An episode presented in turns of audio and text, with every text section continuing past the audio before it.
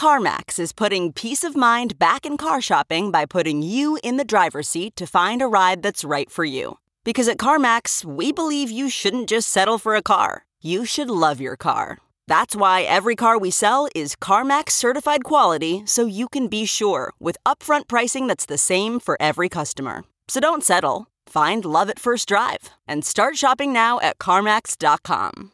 CarMax, the way car buying should be.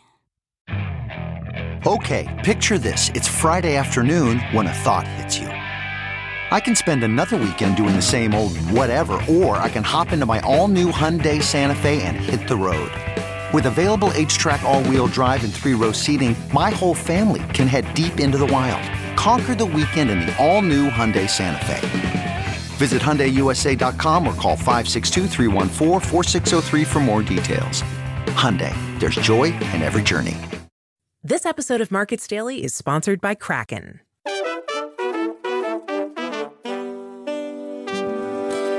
It's Friday, September 29th, 2023, and this is Markets Daily from Coindesk. My name is Noelle Acheson, Coindesk collaborator and author of the Crypto is Macro Now newsletter on Substack. On today's show, we're talking about inflation, crypto ETFs, and more. So you don't miss an episode, be sure to follow the podcast on your platform of choice. And just a reminder Coindesk is a news source and does not provide investment advice.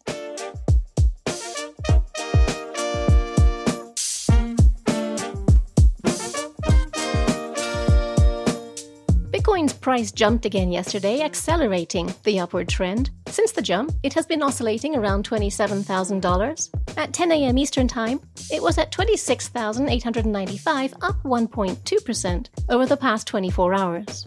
Ether has been doing even better, as the first Ether Futures ETF starts trading today. I'll have more on this in a moment. Earlier today, Ether was trading at $1,669, up twice as much as Bitcoin, at 2.4%. The boost to crypto market is most likely partly due to the accelerated launch of Ether linked ETFs. These put a convenient wrapper around Ether exposure for retail and institutional investors. It also coincides with a drop in US yields, which suggests that macro considerations are still very relevant. Let's dive into these for a moment. The US 10 year Treasury yield reached a multi year peak yesterday of almost 4.7%, its highest since 2007. We also saw the German bond benchmark yield reach its highest since 2011. The UK 10 year gilts hit levels last seen a year ago during the country's bond crisis, and even Japan's 20 year government bond yield rose to its highest level since 2014. In the latter half of the US trading day yesterday, however, sentiment seemed to turn. Bond prices started to recover, bringing yields down. This coincided with yesterday's jump in the Bitcoin and Ether prices I mentioned above. Yields in Europe today continued the trend, and then early this morning, we got good news on the inflation front. The US Personal Consumption Expenditures Index, known as the PCE, came in slightly better than expected. This is significant, as the PCE is the Federal Reserve's preferred inflation gauge, as it measures goods and services bought by all US households and nonprofits. The CPI, in contrast, only measures purchases by urban households. The core PCE index, which strips out energy and food, grew by 3.9% year on year in August. This is still above the Fed's target 2%, but it is lower than July's 4.3% year on year growth. So far, this has been achieved without a strong spike in unemployment. The downward direction of core PCE growth suggests that the Fed might be able to avoid another rate hike this year.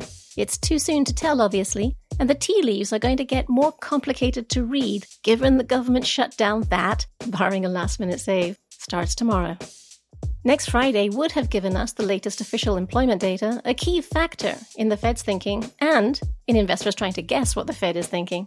Instead, we're going to have to make do with a private sector proxy out on Wednesday. This is useful, but the two data points are not always correlated. Moving over to stock markets, on the back of this good news, US stocks seem to be determined to claw back some of their September losses before the month ends. Yesterday, the S&P 500 was up almost 6 tenths of a percent, and so far today is continuing its upward trend another 6 tenths. The Nasdaq, which in theory is even more sensitive to interest rate expectations, is up double that. The more industrial Dow Jones is up only 2 tenths of a percent. This is starting to look like a risk-on rally. However, today is the last trading day of the quarter for traditional markets, so there could be some repositioning as well as options expiry maneuvering going on. Europe also got some good news this morning on the inflation front. The Eurozone CPI came in better than expected, with a 4.3% year on year increase for September. This is its lowest level in two years and is notably down from August's 5.2% increase. Stripping out energy and food, the core index grew by 4.5%, down from 5.3% in August. Good news there. This has been boosting equities. Earlier this morning, the German DAX was up over 1.1%.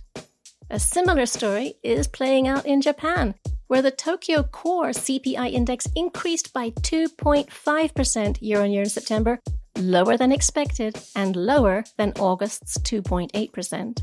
The sell off in the country's bonds continued, however, and the government resorted to unscheduled bond buying overnight to support the market. The intervention was small, and could just make traders even more nervous. The Nikkei stock index was down slightly on the day. In commodities, the oil price is retreating from yesterday's highs in response to the respite in bond yields. The Brent crude benchmark is down over six tenths of a percent, trading at $93.5 per barrel. Gold was also weaker today as markets adopted a more risk on mood. Earlier, it was trading at $1,860 per ounce, down a quarter of a percent. Over the past month, gold is down just over 4%. Stay tuned. After the break, we'll take a look at more moves on the ETF front.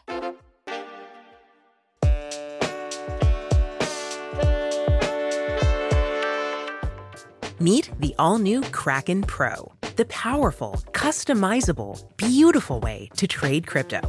It's Kraken's most powerful trading platform ever, packed with trading features like advanced order management and analytics tools all in a redesigned modular trading interface. So head to pro.kraken.com and trade like a pro. Not investment advice. Some crypto products and markets are unregulated. The unpredictable nature of the crypto assets market can lead to loss of funds and profits, may be subject to capital gains tax. Welcome back. Now, on to crypto ETFs, which has obviously been the main topic of the week.